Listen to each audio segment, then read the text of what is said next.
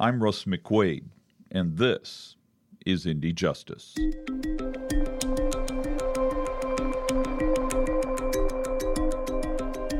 was controlling, abusive, and she was trying to get away. Karen Jo disappeared days after Christmas 2000. So did Stephen for two weeks. So did his car. No way on earth that, that Karen Jo Smith would have left those two kids there. I thought he was a decent guy.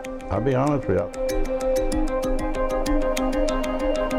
We didn't have any kind of crime scene, Russ. I think we all knew that at some point we were going to we were going to be here. I knew that once he got her alone, he would kill her. He had promised.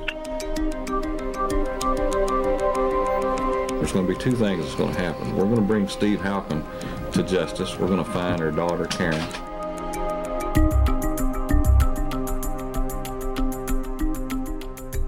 This episode of Indy Justice contains strong language. Karen Jo Smith grew up in Indianapolis and Plainfield, a suburb just west of the city. She was one of three kids. She's very loud, very, very loud, very boisterous for a uh, such a such a small package. Chad Bishop was Karen Jo's little brother. She would often uh, come watch me play sports, and, and we would go camping a lot. Lana Niblock was Karen Jo's younger cousin. Uh, yeah, she's seven years older than I am, but she was the sister I never had growing up. I was an only child, so Karen took me under her wing and kind of brought me up with her. You know, when I needed a sibling to talk to, I would always go to her. Um, she was always there, no matter what, no matter what day of t- you know the week, what time it was. Um, she was always there. I hung out with her, kind of kept me out of trouble as well too. So From an early age, Karen Jo would put her foot down and become the little mom who kept the younger kids in line. I took off in my dad's car one time and she busted me and she drugged me down the street by the fat on my arms um, and took me right straight home to my dad because I was out doing something that I shouldn't have been doing. So she was that motherly figure along with the, the sister figure that I didn't have as well. Chad says big sister Karen Jo taught him to stand up for himself. And um, if I didn't, uh, she threatened me in that way that that uh, if I didn't go stand up for myself, then I'd have a battle at home with her. So I got into an altercation, you know, as a young boy does in the neighborhood, and uh, it didn't go so well in my favor. So as I was moping home, she stood at the front door and watched me come across the street. Just before I stepped into the yard, she come out of the house and she said, "Did you fight back?" And I said, "All of these things, none of which was yes, I fought back." She said, "If you step foot in the yard without fighting back, I'm going to fight you in the yard." So just turn back around, go back to where you came from, and stand up for yourself. And? And I did. Still didn't work out in my favor, but uh, I did what what uh, what she told me to do. She definitely, if you done something wrong, she let you know it. Um, but also, if she done something wrong, she she paid the consequences too.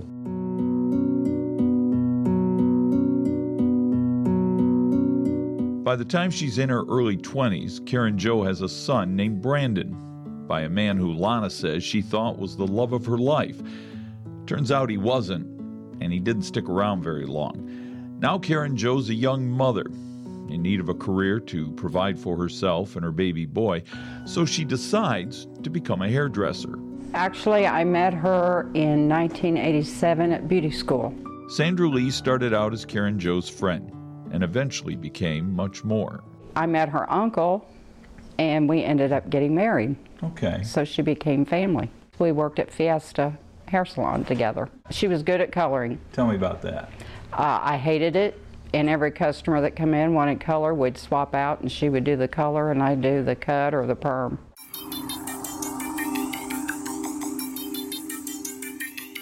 It's the early 90s. Karen Jo's cutting hair, asserting herself, getting promoted to district manager, making money, and raising her son with the help of her family. Then, one day, a guy walks into her salon. So, at what point uh, does she meet Stephen Holcomb? Cousin Lana Niblock. Uh, she was working at the Fiesta Hair Salon um, in Southern Plaza there. Uh, the, they were building a new Kroger, and he was working at the new Kroger, and he'd come in for a haircut. He pretty much you know, knocked her off of her feet. You know, he was this good-looking guy. You know, um, had a job. You know, was a construction worker. He come into Fiesta get her hair, get his hair cut. They dated for, you know, went out a few times, and every time that they would go out, she would always come back, and you know, she was just always this giddy, you know, uh, giggly, like a, a, a kid again. Stephen Holcomb is a good looking guy with a steady job and cash. He's a smooth talker and attentive to a young mom who's thinking to herself, maybe he could be a good dad to my son. So, you know, we all thought that, you know, maybe she had met her true love, you know. Um, but unfortunately, you know, we all know that didn't work out.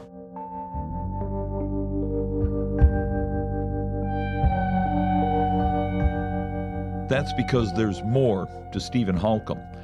Like a 1987 conviction for dealing in marijuana, which netted a two year prison sentence. At the same time, he was convicted of driving while intoxicated, resulting in a crash and the death of his best friend while they were out celebrating a birthday on the south side of Indianapolis.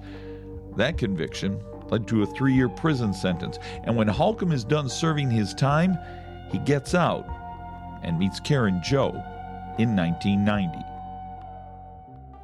Chad, you remember the first time you ever met Stephen Holcomb? Yeah, I was, uh, oh, I was, I was 16 years old, and um, no, I was 15 years old. Uh, I was playing with some older guys, and uh, she had brought him to my show. Back then, Chad played in a band. Uh, it was over at, on the east side of Indy, and um, that's where I'd met him the first time. What'd you think?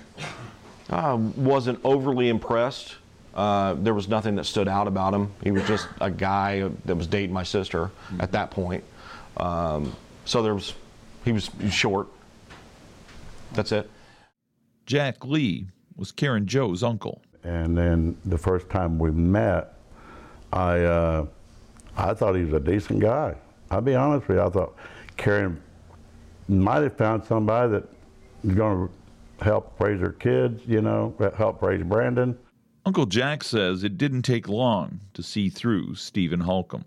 He was trying to be the, uh, you know, uh, guy that, you know, hey, I mean, you know, I'm a truck driver, you know, and of course I'm a truck driver, and then he uh, he was trying to tell tell me he knew quite a bit about truck driving, and and that um, he he just didn't seem right. I mean, at the time, you know.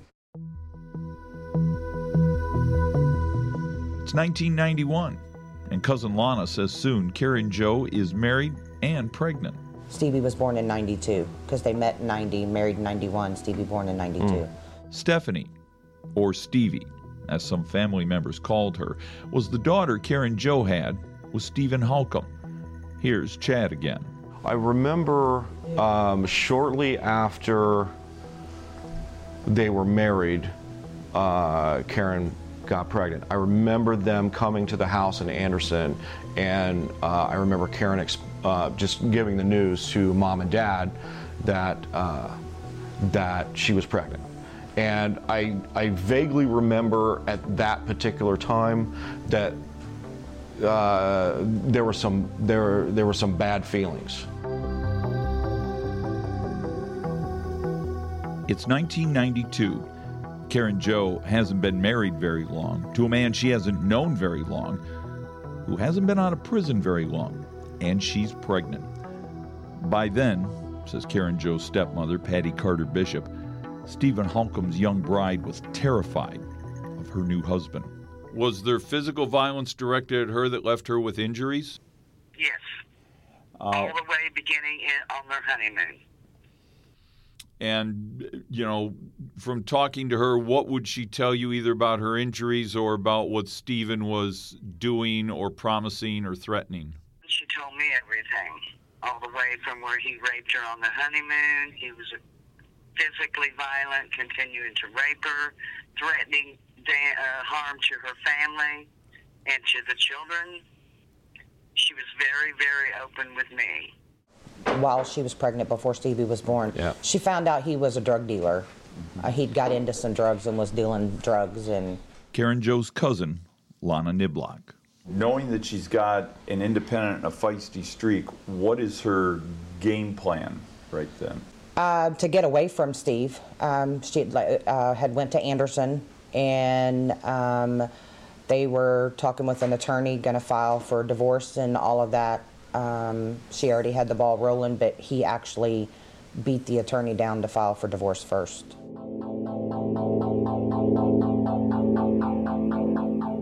Now it's December 1993. Karen Jo's daughter she had with Holcomb, Stephanie, is 14 months old. Karen Jo calls Holcomb from Anderson and she tells him she wants a divorce. But the family says Holcomb got to the city county building in downtown Indianapolis first, so he files for divorce and an emergency petition to gain custody of Stephanie. The judge agrees because Karen Jo's not there to tell her side of the story, and maybe the court doesn't know that Holcomb spent time in prison for the DUI death of his buddy. The family says Holcomb then cut off contact between Karen Jo and Stephanie. Soon it's early 1994, and Steve Holcomb is rolling. He's outmaneuvered his wife, is keeping her away from her baby, and dealing cocaine and marijuana, according to former narcotics detective Greg West of the Marion County Sheriff's Department. Uh, I came in narcotics in 88 and I was working narcotics. And uh, one morning in the office, I got a phone call from a concerned citizen.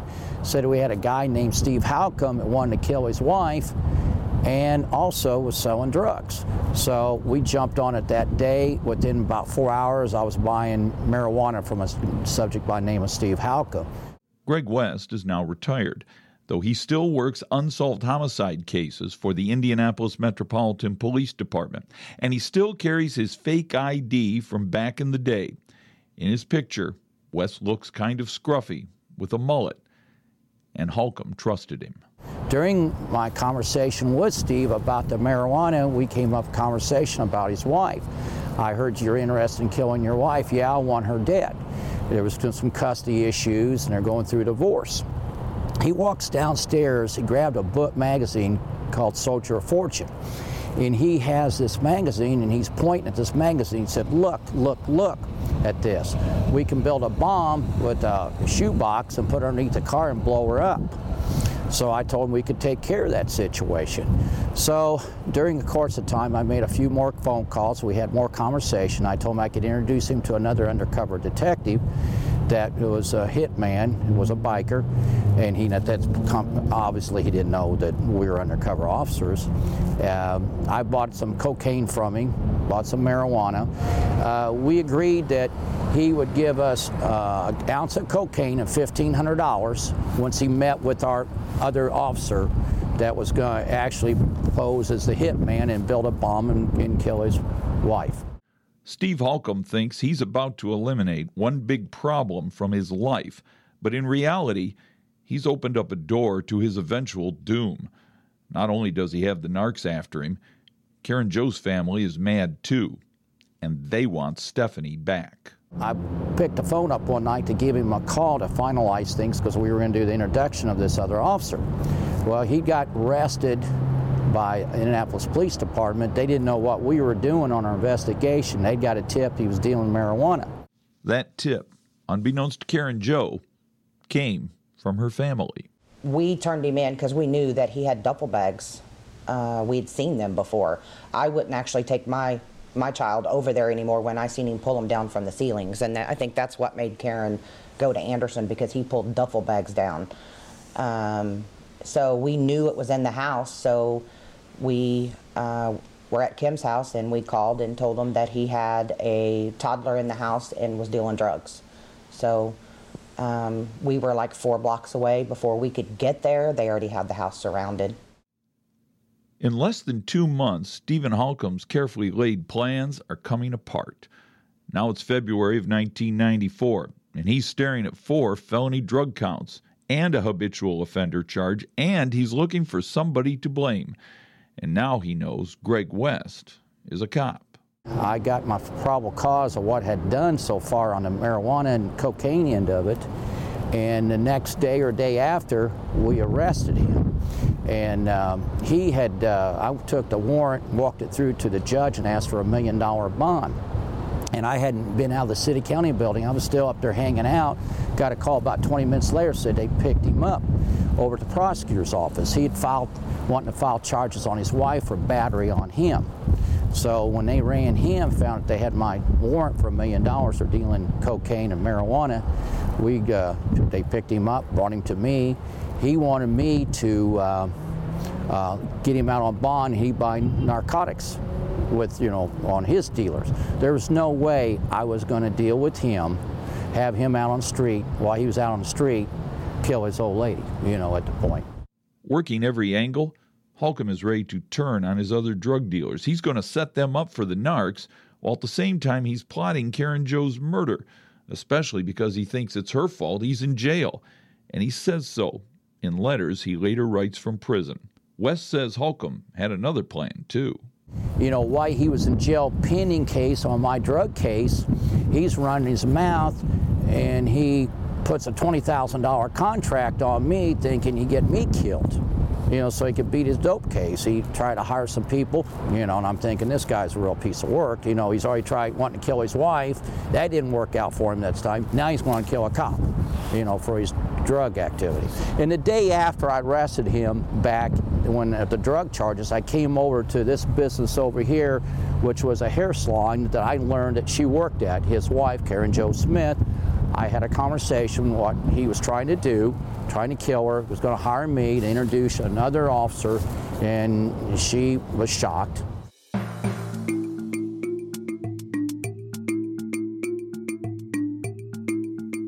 It's the summer of 1994. Karen Jo has been living under a protective order to keep Holcomb away. He's in jail awaiting trial on a big bond because Greg West is afraid Holcomb's going to try to kill his wife. Karen Jo gets Stephanie back, and the judge orders Holcomb to pay her $36 a week in child support and says when he gets out of prison, then Holcomb can petition for a visitation to see his daughter. The divorce becomes final, and early the following year, Holcomb starts a 12 year prison sentence for dealing cocaine.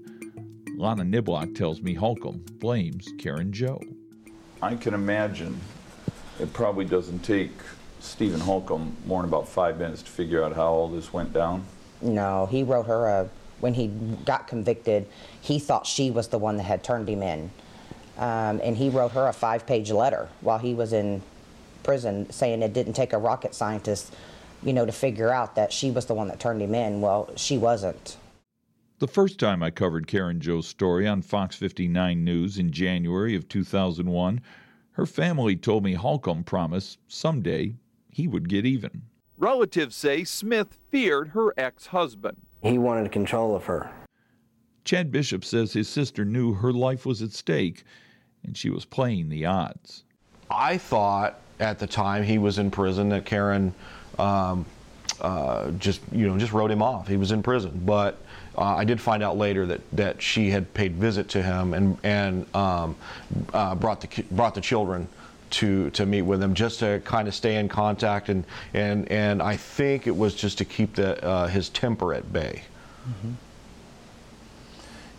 Did he continue to write letters to her and reach out to her? Mm-hmm. And what was the tenor of that communication? Uh, well, like I said, he wrote her a you know six page letter saying that he knew that she was the one that had turned him in and that you know sh- she wasn't going to keep his child from her you know, just all different kinds of things. I mean, there was a suitcase full of, you know, letters that had been written to her um, that she had actually give to Kim and said, if anything ever happened to me, give this to the police.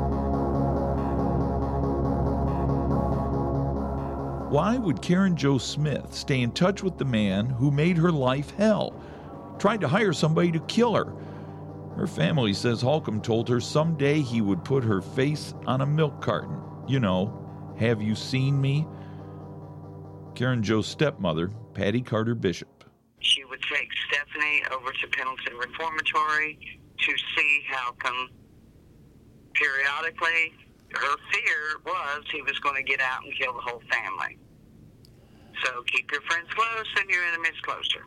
She did it all on the sly, thinking she knew, you know, again, thinking that if I keep him close, I'll know what he's doing. not uncommon for a woman in that type of situation. While Holcomb is locked up, Karen Jo is attempting to move on with her life. She lives out of state for a while with family down in Scottsville, Kentucky, and she's happy. She meets a new guy, but eventually she returns to Indianapolis, a half hour drive away from the prison in Pendleton, Indiana, where Steve Holcomb sits in a cell. I personally think that she felt she debated for the longest time on whether she should let uh, him have a, a relationship with Stevie or she should just keep him keep her away from him. So I personally feel like she felt if she let him in with the relationship with Stevie, she would always know what he's doing after he wrote right after all of these letters. Uncle Jack Lee. They were trying to reconcile. From from the, what Karen told me was Steve changed and that she was thinking about taking him back and then you know trying to make it work for for Stephanie's sake, you know. It's the summer of 2000. Holcomb has behaved himself behind bars and cut about six years off his prison sentence, and he's ready to come home. She picked him up. We did not know that she picked him up from prison when he was released. The date is August 16th, 2000. When he was released, he went straight to uh, the house there. That was mid August. Um, by Labor Day weekend, she was contacting me about moving in with me at my house in Anderson. He had uh, taken taken her to breakfast. He had made some comments about uh, th- some things he could learn in prison, and if things didn't go well, he could do some things, and uh, she would be dead, and the police wouldn't be able to trace it. I talked to Karen in September after Holcomb got out of prison. Karen Jo's aunt, Sandra Lee. I knew she was living with him, and I'm like, What are you doing? She said, As long as I have him in front of me, I know what he's up to. She said she was tired of looking over her shoulder. So now Karen Jo Smith is looking her devil in the eye every day. Death before dishonor, Holcomb would write his ex wife from prison, and he's back living with the woman who he thinks dishonored him and turned him in. Chad Bishop says he never got in Stephen Holcomb's face. I didn't have any contact with him. Uh, at that time, I refused to do so. Uh, but I did let Karen know we can do this. You know, when, when, she called me, I said we can do this today, and you can come here and you, you can get back into. I, I think she wasn't cutting hair at the time, but she could she could get back into it, and everything would be fine. We'll figure out all the logistics later. Why didn't she take you up on that offer? She was scared. October 2000 Halloween gives way to November Thanksgiving, and Holcomb's menacing presence puts a strain on Karen Jo's family. By now, Chad's not talking to his sister, and other family members are telling her to move out. Pretty soon, it's late December, and the domination of Karen Jo Smith by Stephen Holcomb is about to reach a breaking point. When's the last time you saw or talked to your sister? I went Christmas Day. It was uncomfortable. Steve Holcomb was there at the house. I did not enjoy it at all. Um, we, I didn't say too much to her. I was angry. Did you have an inkling at that point in time that this is probably not going to end well? No. No, I, I, w- I was just hopeful that um, she would just ask him to leave the house. Now, whether or not he had a relationship with his daughter, I didn't care too much about. I just didn't want him living there with with Karen. So, um, no, I had no idea that just in a couple of days things would be flipped upside down.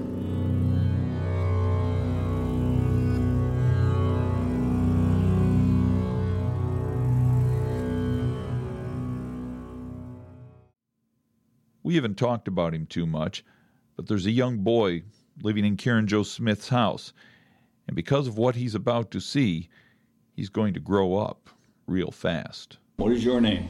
Brandon Smith. All right. When were you born? March 1987. All right. So, who was Karen Jo? My mother. Brandon Smith was about four years old when Stephen Holcomb came into his life. He was 13 when his mom left it.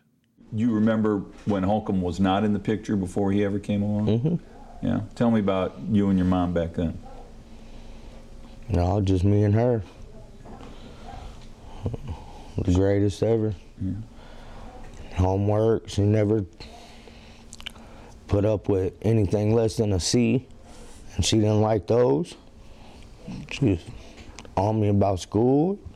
Never missed a baseball game or any kind of game.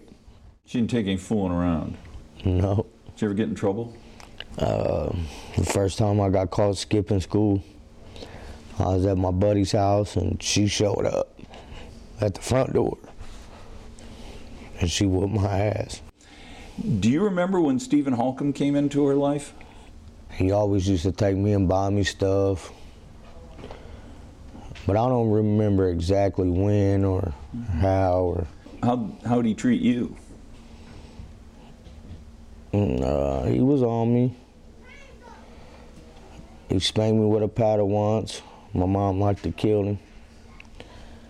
Uh, but he always would buy stuff and go to eat and for the most part treated me good really. At some point, could you tell, or did anybody tell you that things aren't going so well between your mom and him? Yeah, she would. She would always be beat up, or or the family would get into it with him, and he'd have black eyes, and I couldn't come around, and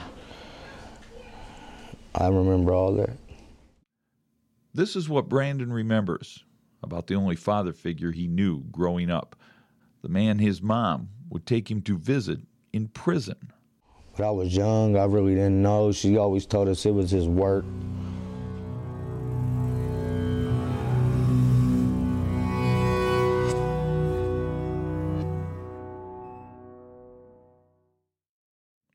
Was the summer of 2000. Karen Jo had been back and forth to Kentucky. She's staring hard at Holcomb's August release date on the calendar, and she takes Brandon aside for a serious mother and son talk. I remember sitting down with her and she asked, you know, she was ready to leave before he got out. And I told her I was tired of running, you know. And uh, I had a girlfriend at the time. And we talked, you know, and the next thing you know, he was living with us.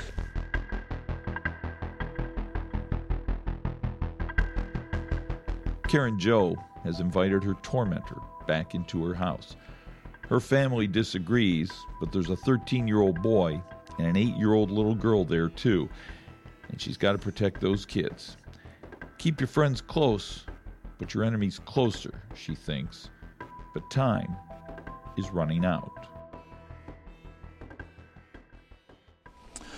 So it gets to be the holidays, gets to be Thanksgiving, gets to be Christmas. What's that like? Uh, a lot of family always, you know. It was a little weird because, like, people would come and try to give my mom hugs or whatever, you know, family, and he, he was jealous, so it was always weird. Like uh, he didn't want her having anybody that she could confide in, anybody to be friends with, anything like right. that. Brandon didn't know it, but his mom had made a decision that Christmas. Holcomb would have to go. She told her cousin Lana. And Lena, when's the last time you saw or talked to Karen Jo? Uh, on the 26th. She was at my house that evening. Uh, we were making homemade pizza. She'd actually told Steve that day that when they got home, when he got home from work, they had to talk. Um, and he left work immediately. He didn't even wait till the end of the day. He'd come home, and she had told him that it just things wasn't going good.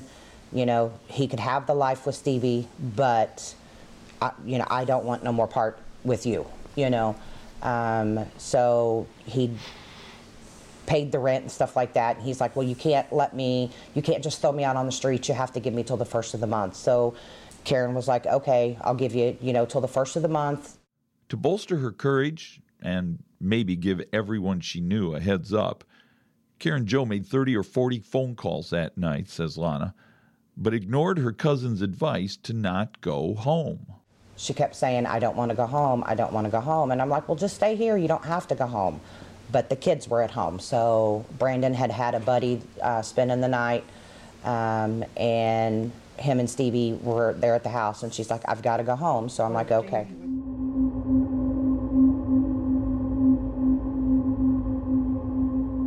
That night, Brandon gets a call from his mom. She's at Lana's house. He tells her, Don't come home. Earlier in the day, Brandon had been locked out of the house on Whitehorse Street, so he kicked in the back door to get inside. Holcomb nailed it back shut, and he wasn't happy. Were you there when she finally laid it on him and said, you know, you got to go? Yeah, when she come home, I had told her about the door. It was cold. It was winter time, so you could feel the coldness coming in. And uh, he was, I, I come into the living room or the kitchen. He was hovered over. And uh, I grabbed my baseball bat and told him we ain't doing this no more. And he, he looked at her and rolled his finger and said, This is bullshit, and walked out of the room.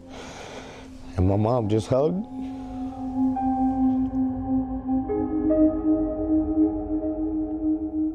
One of the last photographs the family has of Karen Jo was taken that Christmas. She's wearing a Santa Claus hat. Her eyes are sparkling, and she's got a tight lipped smile.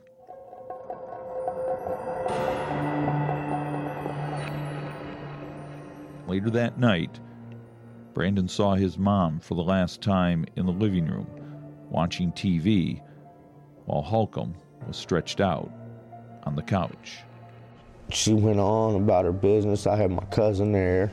So we went upstairs, finally went to sleep. Or was watching, playing video games. I come down. He was flipping channels. She was on the chair. And I woke her up, told her to go to bed, you know. And she never went to bed. And we finally went to sleep. And Lana called the next morning is when I woke up and was hollering for her. And she never responded. And I searched through the house and she wasn't there. Brandon would be the last person to ever see his mother alive. Well, there was one other.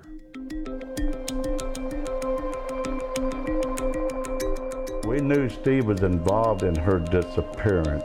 We strongly felt that. I knew that once he got her alone, he would kill her. He had promised. We believe that he probably is on the run, and we are looking for him.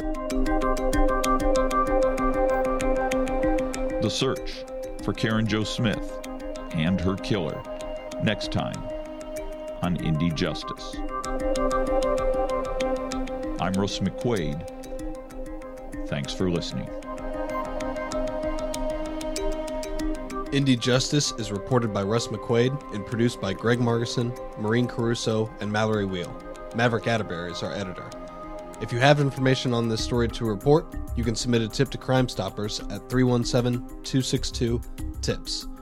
If you have feedback or story suggestions, you can email us at indyjusticepod at gmail.com or tweet us at indyjusticepod. Check out fox59.com slash indyjustice for more content.